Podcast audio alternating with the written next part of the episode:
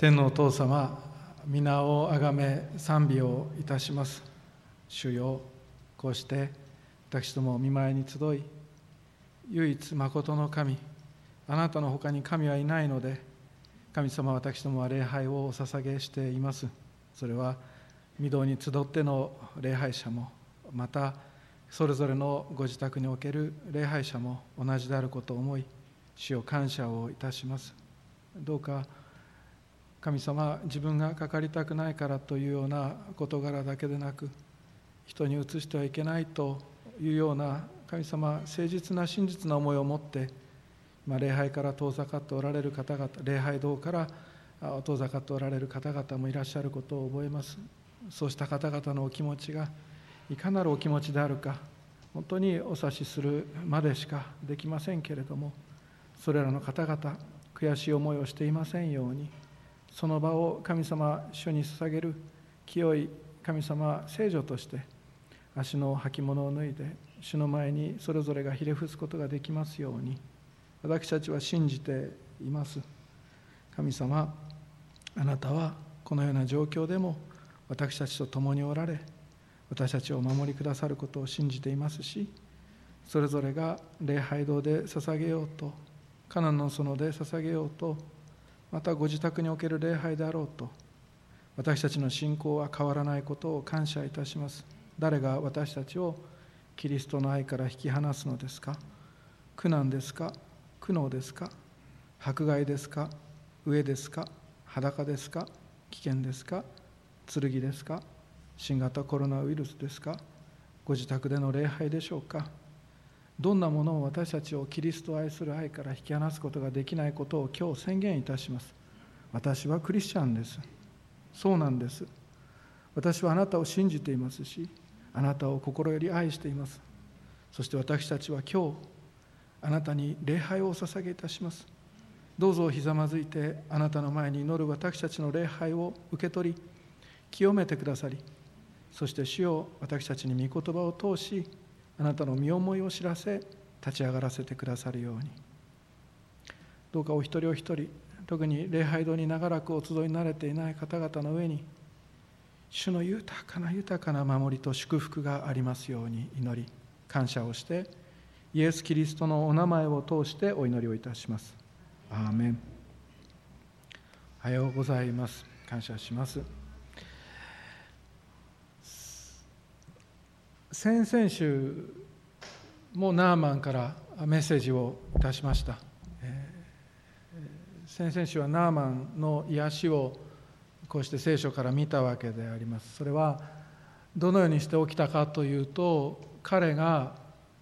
語られた御言葉を信じる信仰ですね。もう一回言いましょうね。語られた御言葉を彼は信じたんですね。それによって起きた変化だったということをお話をいたしました。それがエリシャからの言葉でなかった。それがおそらくゲハジでありましょうけれども使いのものを通して語られた言葉であったとしても彼が語られた御言葉を信じたというところから変化と癒しが起きたことをお話をしたことであります。今日は今朝私たちはその御言葉を信じて水をくぐったナーマンに起きた変化というものが実は肌の変化だけではなかったんだということをお話をしていきます。肌の変化はもちろんあった。見えるところの変化はもちろんあった。癒しというものはもちろんあったんですがしかしナーマンに起きた一番大きな変化というのは心の奥底における旧約のヘブルヘブヘブライ語がネフェシュというところのその私たちの存在そのものをもう首根っこからその私たちの魂に至るまでこの存在そのものを変えてしまうような変化がナーマンに起きていたのだということをお話しします。それは信じていることの変化です。それは頼る相手が変化したということです。それはこの間も申し上げましたセキュリティが変化したということです。考え方が変わりそして握りしめている価値観が変わったということです。もうちょっと言えば人生の目的が変わったと言っても大げさではないと思います。このナーマンが御言葉を信じて変わったということは外側の変化だけではなかったのであります。彼が体験したのは彼の内側における変化でもあった。でこれはもちろん皆さんナーマンのストーリーで終わる話ではありません。ナーマンはあなたです。私です。私たちはやはり外側も変わったかもしれない。けれども私たちはやはり信じる前と後で内側を変えていただいたんだということをもう一度思い出して感謝したい。そういう朝であります。でもどんな変化があったのかというとナーマンをちょっとだけ見ていきましょうか。水をくぐる前のナーマンと水をくぐった後のナーマンにはなんだか大きな変化が訪れています。例えば最初ナーマンは自分は特別扱いをされるべきセレブだと自分のことを考えていたようです。11節見てみましょうか。5章の11節。見てみましょうかって言って私が開いてなかった。5章の11節見てみましょうか。しかしナーマンは激怒して去りそして言った。何ということだ。私は彼がきっと出てきて立ち彼の神主の名を呼んでこの幹部の上で手を動かしサラートに侵されたこのものを直してくれると思っていたというわけです。なんということだ。私はエリシャが出てきて立って私の前でやってくれるちゃんと治療してくれるんだと思っていたというわけです。ところがそうエリシャを彼はしもべだと思ってるわけですね。そしてエリシャを何か自分が受けるべきサービスの一つだと考えているわけであります。ところが水を受けてからこの水をくぐった将軍は何が変わりましたかというと15節見てみましょうか。15節。ナーマンはその一行の者すべてを連れて神の人のところに引き返してきて彼の前に立って言った。私は今イスラエルのほか全世界のどこにも神はおられないことを知りました。どうか今あなたのしもべからの贈り物を受け取ってくださいと書かれています。あなたのしもべと彼は自分のことを表現するわけであります。ナーマンは変わったのでしょうか？ナーマンが変わったのは肌だけだったでしょうか？いいえナーマンはなんだか大きく内側が変わっています。ちなみにあなたのしもべよりも前にまず何よりこの人感謝をしに戻ってきてるでしょう？あのこの間ありがとうございましたと言って感謝をしに戻ってくるわけであります。エリシャお前は俺のしもべだから俺が言うようにやってそして私が受けるべきサービスを与えてくれればそれでいい感謝？お前に感謝なんかいらないだろう。私はそのままアラムに帰ってこの前通りの生活をするっていうようなナーマン将軍の態度ではないんですよね。ナーマンはわざわざ戻ってくるわけです。ああの人は神の人だったと。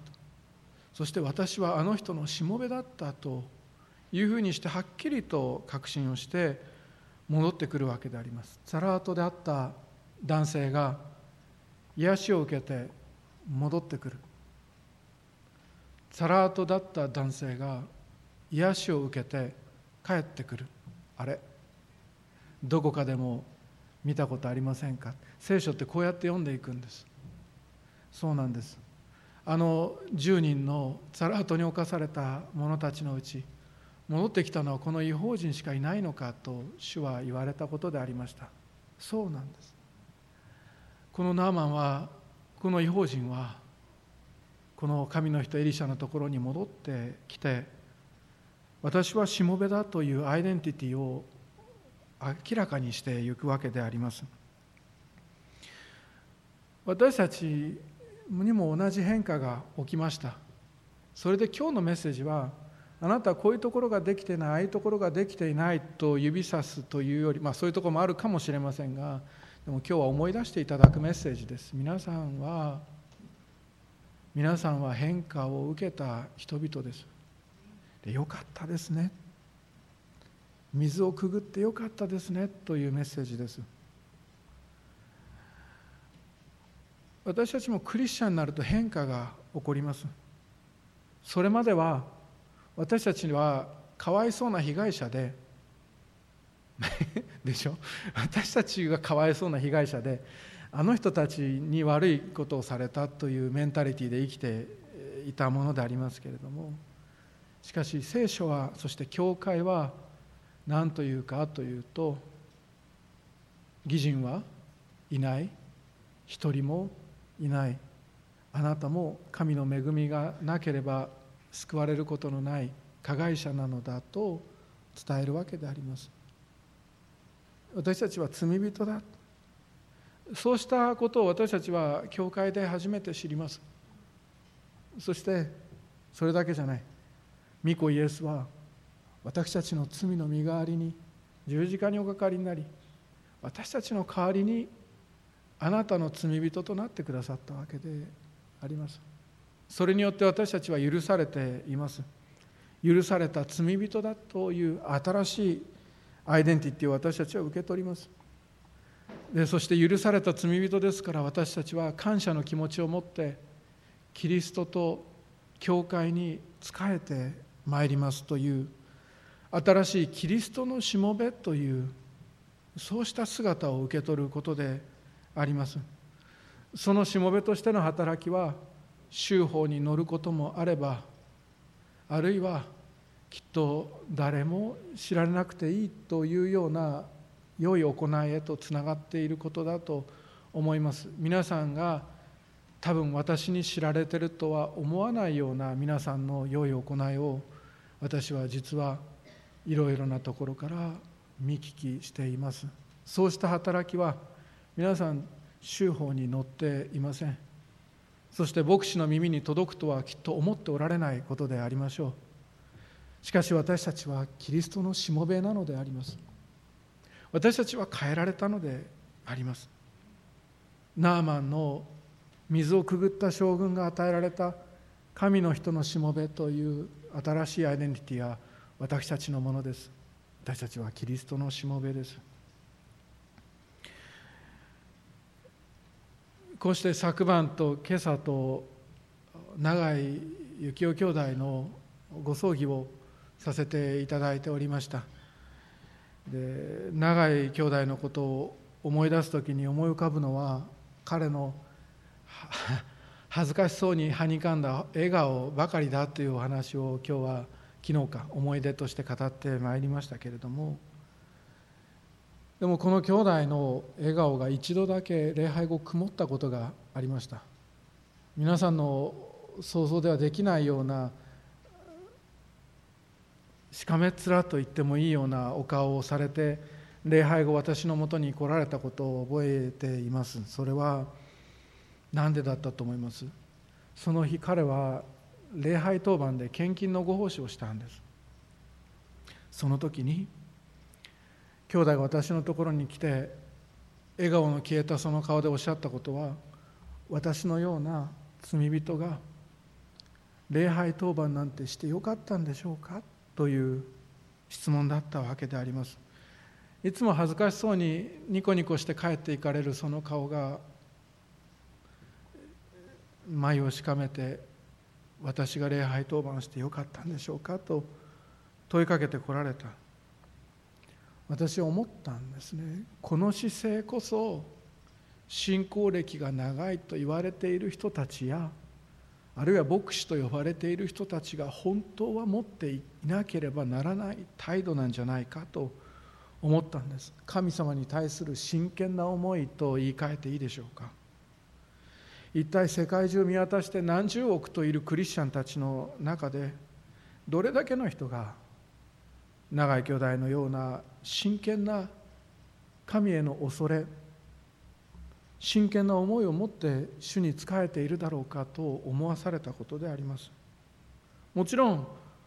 兄弟の問いかけに対する私の答えは良いです。なぜなら兄弟の立派さやあるいは信仰の素晴らしさによって私たちが神に受け入れられるわけではないからであります。それは御子イエス・キリストがお流しくださった十字架の血によって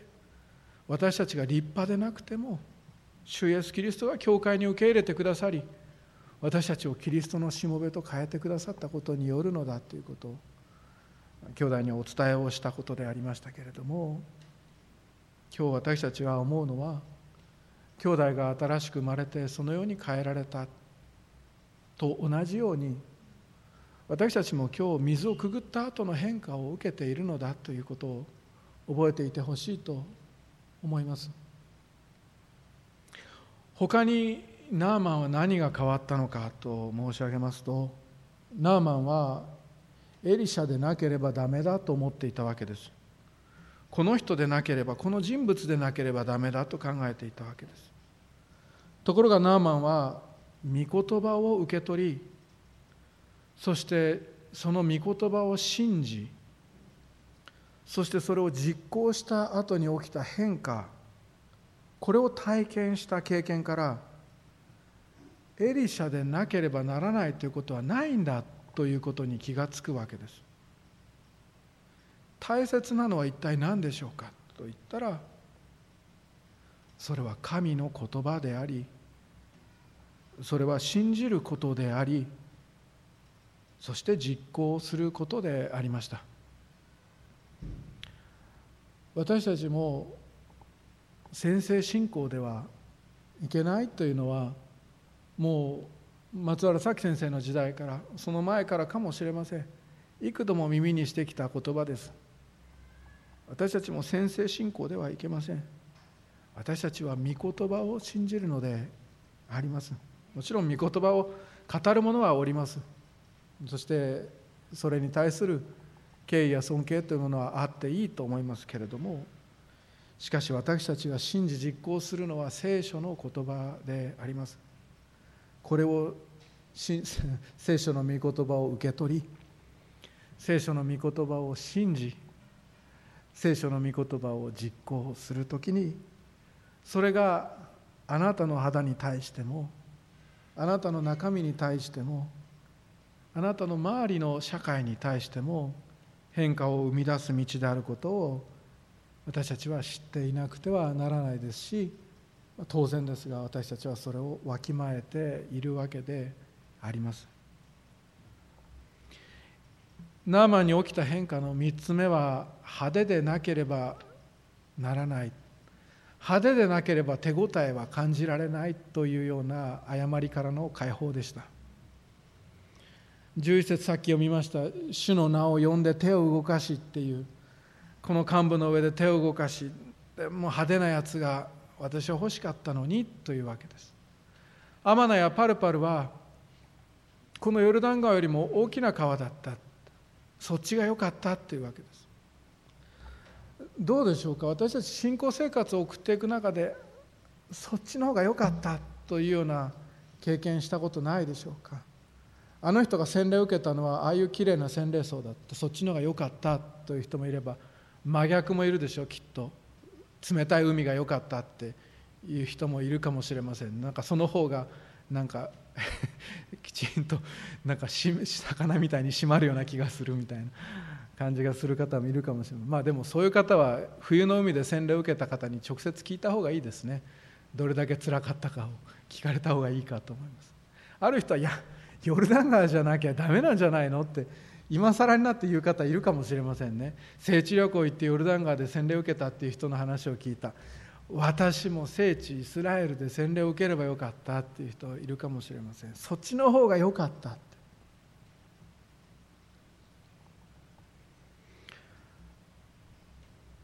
本来は御言葉を信じて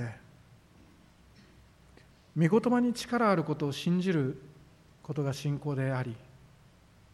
そしてそこには派手なこともあれば実に耐え難いぐらい地味なこともあるのが信仰なのにそれを知らないのか忘れ失ってしまうということが私たちの信仰障害には時折訪れます。兄弟姉妹覚えていてほしいと思います。派手な見た目やネームバリューがあなたを変えるのではありません。御言葉があなたを変えます。その御言葉がそれは派手な現れ方であっても別にいいんですしそしてはあ本当に地味な姿でその御言葉が現れて私はあの姉妹に御言葉書いてほしかったのに この人の字だったっていうようなことであったとしても御言葉を期待するところに私たちに変化があることを忘れてはいけません。パッケージは何でもいいわけです。御言葉の通り行うことをやめてしまいアマナやパルパルという派手な事柄を探して歩く信仰生活は兄弟姉妹少し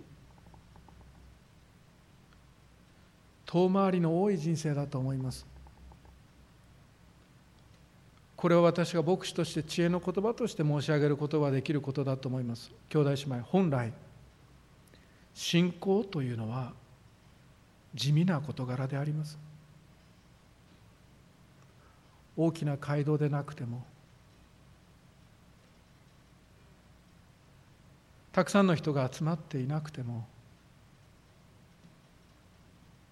あなたは神の人から聞いた御言葉を通して変えられたという体験はなかったでしょうか？本来信仰というのは耐え難いぐらい地味なことであります。毎週教会に来る。毎週同じ一社駅からの道を歩いてくる。そこには派手な事柄が皆さんにはなかったかもしれないけれども兄弟姉妹励ましの言葉です。それがあなたの信仰生活です。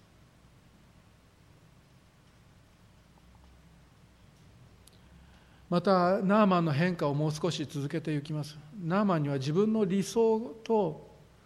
計画がありました。11節先ほど読んだところに私はこう思っていたというのを私たちは読んでいますね。そして先週の説教でもそのことをお話ししました。ナーマンには思いがあったんです。私はこういうふうにやってくれるんだと思っていたという自分の理想があったわけです。エベレスト盗聴だったらやろう。テレビ局連れてというのがナーマンの考えであったかもしれませんね。エリシャが手を当てたら癒されてあげようっていうのがナーマンの理想的なシナリオであったことであります。それ以外のものであったら私の思い以外のやり方だったらそれは成功ではない。ヨルダン川は嫌だ。そういうのがナーマンのお気持ちであったんだと思います。しかし神の御心はナーマンの思いとは違うはるか高いところにありそれはヨルダン川で身を洗い清めるというものでした。先日の政界のメッセージに耳を傾けながら畑野先生のメッセージに耳を傾けながら私はずっとその説教を聞いた後から主イエス様の何をしてほしいのかという問いかけを今に至るまでずっと心の中で響かせています。目の見えなかった盲人たちに語られた何をしてほしいのかというイエス様の御言葉ですが盲人の方たちの能力っていうのは多分違うところが秀でていたんだと思います。盲目を補う能力っていうのは優れていたと思います。記憶力聴力日常のルーティンを作り上げる力。不便は確かにあったかもしれませんが生活はできていた。目が見えないことを忘れる日常生活。そうしたものが作り上げられていたのであります。けれども彼らは自分が目が見えないということを忘れなかったんですよね。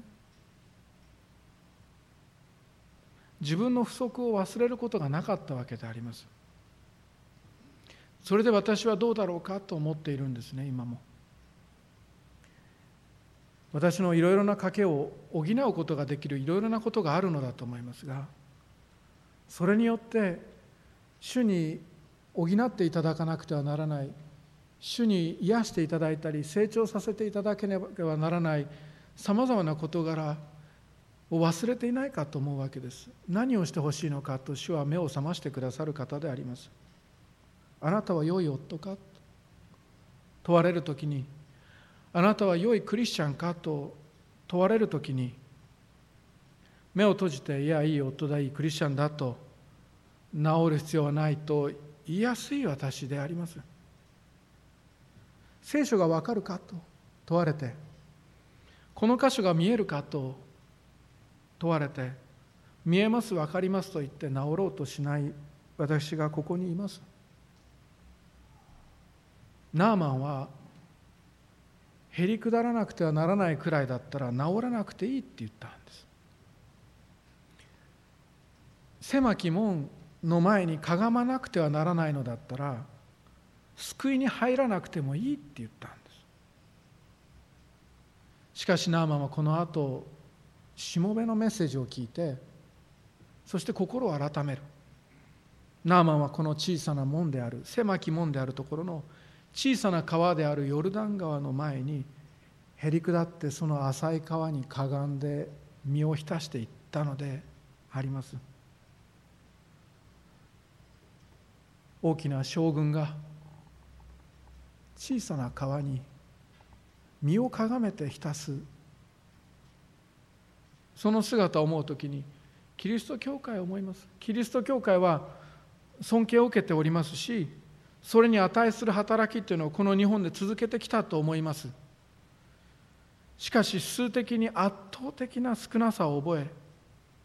小さいと言ってもいいかもしれません。しかしこの小さき狭き門なるキリストを信じ拝さなくては救いはないのであります。戦前戦後ではヤソと呼んだんでしょう。ヤソかと。呼ばれたことでありましょう。今の時代だったら宗教と言われることかもしれません。あるいはキリストじゃなきゃいけないのかという人たちもきっと多いと思います。他ではいけないのかと。この国には聖徳太子がいるのにとそういう人たちもいるかもしれませんね。そんな人たちが多いこの国で大きな将軍がナーマンが小さなヨルダン川に歩いて行き身をかがめたのであります。それと同じことをしなくては私たちは父の身元に来ることはできないのであります。兄弟姉妹。私たちが今日イエス・キリストを主と拝むことができているのは奇跡です。しかし皆さんがそうできていることを今日は喜んでほしいと思います。本来だったらできなかったんだから。あなたという将軍はキリストの前にひれ伏すことなんて本来だったらできなかったのだからできるようにされたその我が身の幸いを喜ぶことであります。幸いなイスラエルよ。誰があなたのような主に救われた民であろうかであります。もうちょっと続けていいですか？ナーマン将軍の変化をもうちょっとだけいきますが。ナーマン将軍は臨門の宮殿臨門の神殿でいろいろな神に礼拝を捧げていた人物でありました。偶像礼拝者でした。17節まで飛んで見てみますとそこでナーマンは言った。それならどうか2頭のラバに乗せるだけの土をしもべに与えてください。しもべはこれからはもう主以外の他の神々に全焼の捧げ物や生贄を捧げませんと書かれています。しもべはもうこれからはというわけですからこれまでは主以外の他の神々に偶像の礼拝を捧げていたことでありました。神々に対し犠牲を払うことで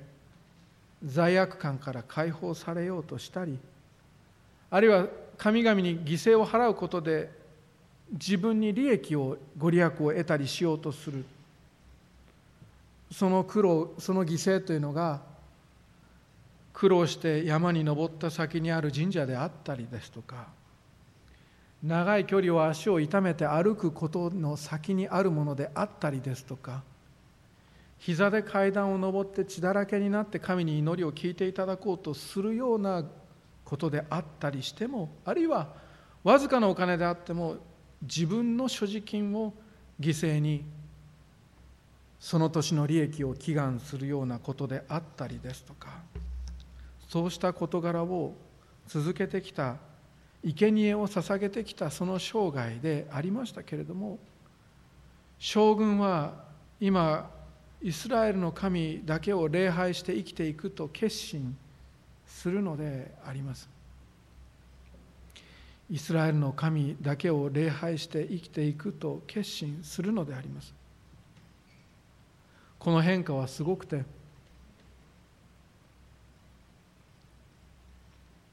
この変化はすごくて他にもいろいろ神がいると信じていたところでナーマンの信仰告白はこのイスラエルの神の他に神がいないことを私は知ったと告白していきます。今日私たちが神礼拝を捧げているのはそれがご自宅においての礼拝であってもこの場における礼拝であったとしても私たちが神礼拝を捧げているのは兄弟姉妹他に神々がいる中でこのイスラエルの神なるイエス・キリストこそがより他の神々より神々よりも優れているからではありません。今の一文が長かったのでもう一回言いますけど私たちがこうして今日神礼拝を捧げているのは他に神々がいる中でキリスト教の神が優れているからではありませんイスラエルの神のほかにイエス・キリストの神のほかに神がいないからです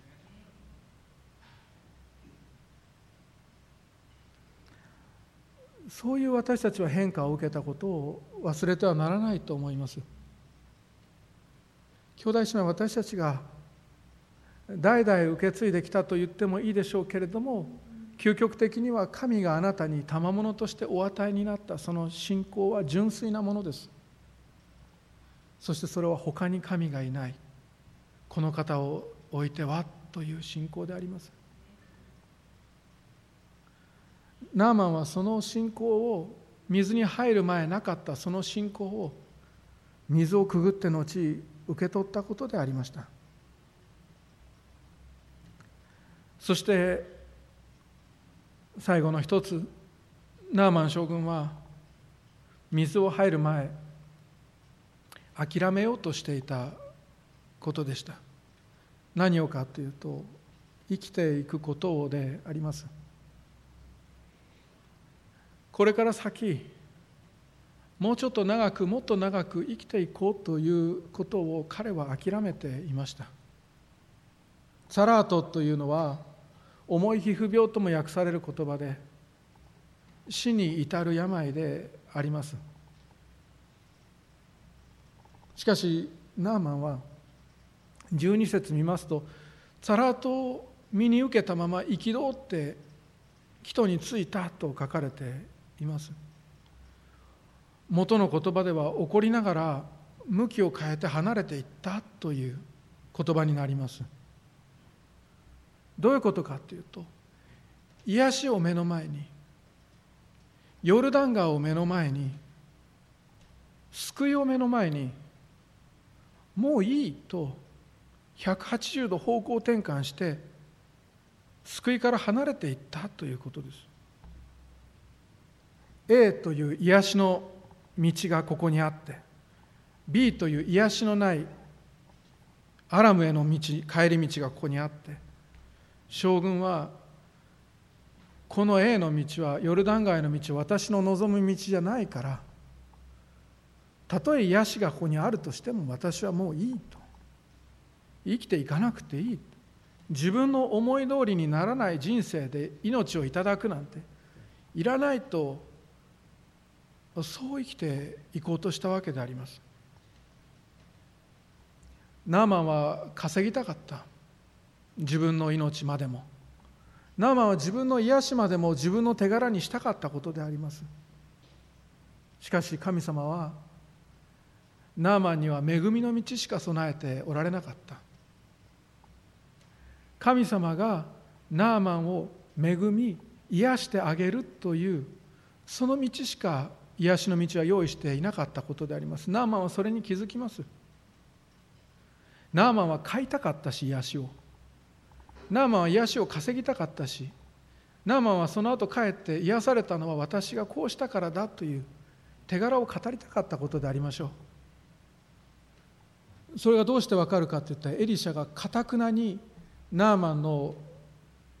金銭を拒んだことからわかると思います。エリシャの考えはこうです。絶対にナーマンに救いを買い救いを買わせたとは言わせてはならないということです。ゲハジは受け取っちゃいけなかったんです。ナーマンが身に癒しを受けたのは金銭にもよらず行いにもよらずただ神の憐れみと恵みによるのだということを彼は味わわなければならなかった。そしてナーマンはそれを感覚的に拒否します。稼ぎじゃない。憐れみと恵みの生涯は生きていきたくないと。これだったら死んだ方がましだと。憤って帰途に就こうとします。むしろこんな命などいらないと神に怒りを燃やして投げつけるような姿であると申し上げてもいいかもしれない。ところがところがそこにしもべたちがやってくる。仲間が彼に思い直すよう言うのであります。兄弟姉妹人というのは不思議なもので将軍であってもどれだけメンタルの強い将軍であったとしても一人では命を選べない時というのがあります。それで仲間が備えられる。生きてほしいんですとしもべはナーマンに言いに来ることであります。兄弟姉妹もおそらくそうした自分で一人で命を選べない時に声をかけてくれる仲間がいるかもしれません。でももし一人もいないとあなたが今日嘆くのであれば私がその代わりになりましょう。生きようと主は言われます。生きようと主は言われます。ナーマンはその言葉を聞いて治りたいと思うわけです。そして決心して行動を始めていきます。もう諦めたりはしなかった。5回で諦めたりもしなかった。7回癒しを待ち望みながらもう一度またもう一度と教会へ戻っていくのであります。兄弟姉妹。あなたはもっとよくなれるのであります。ここで諦める必要はありません。私ももっときっともっと良い牧師になれるんじゃないかと思います。それが私の期待です。期待を持つキリスト者として主の再臨までまっすぐに歩み続けてこうではありませんか。まだイエス・キリストを主だと告白をしておられない方々。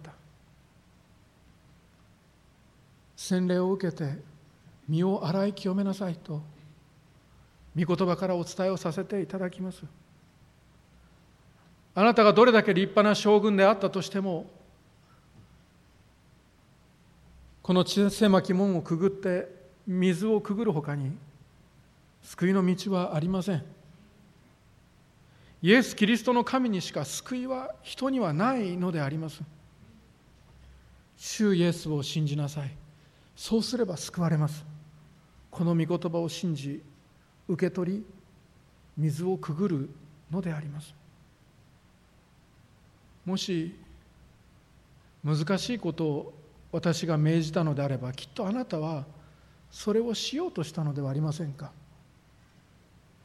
でも私は身を洗って清くなりなさいと言っただけです。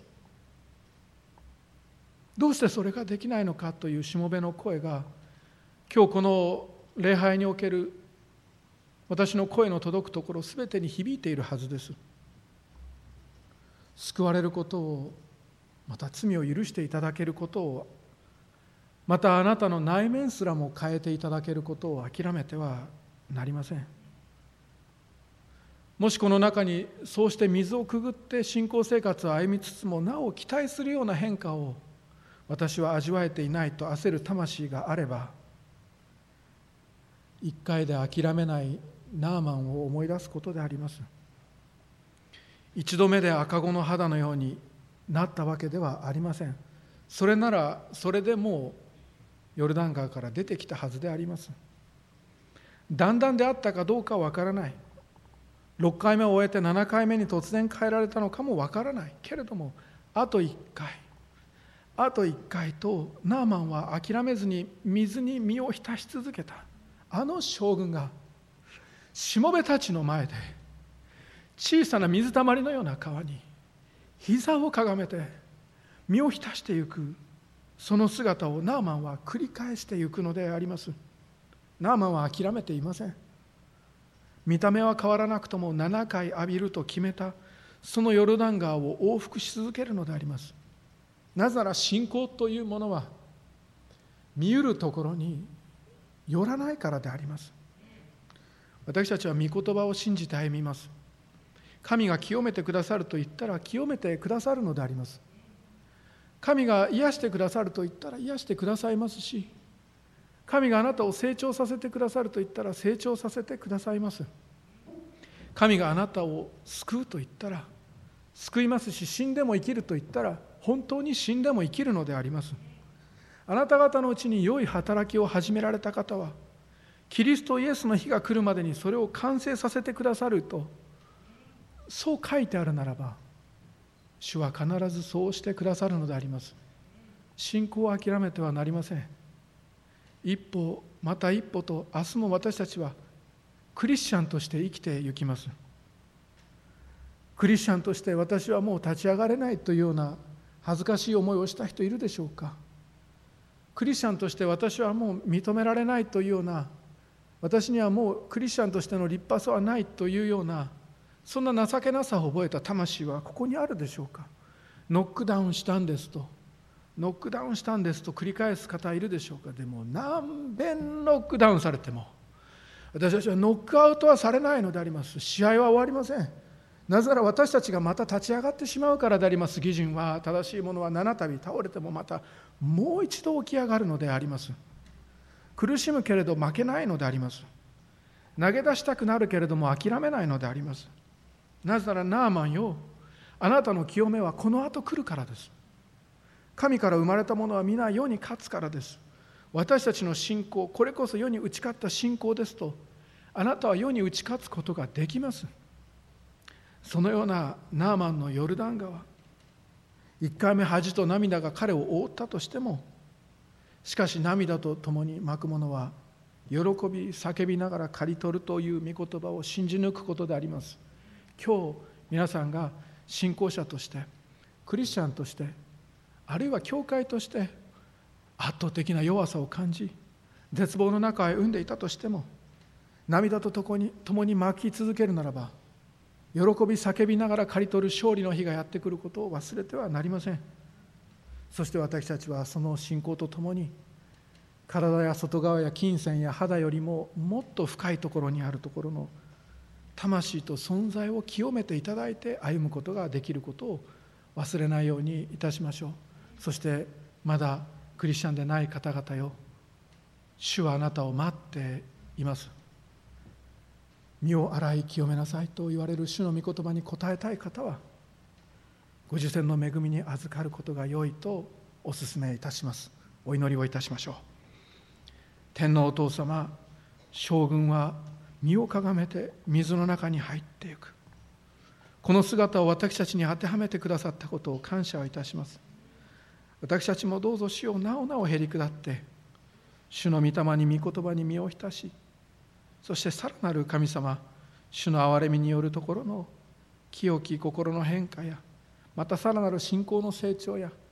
キリストの身旨を求めていく上乾いた姿へそしてまたあなたを恐れ真剣にあなたの聖なる事柄を取り扱うことができるような信仰障害へとますます私たちを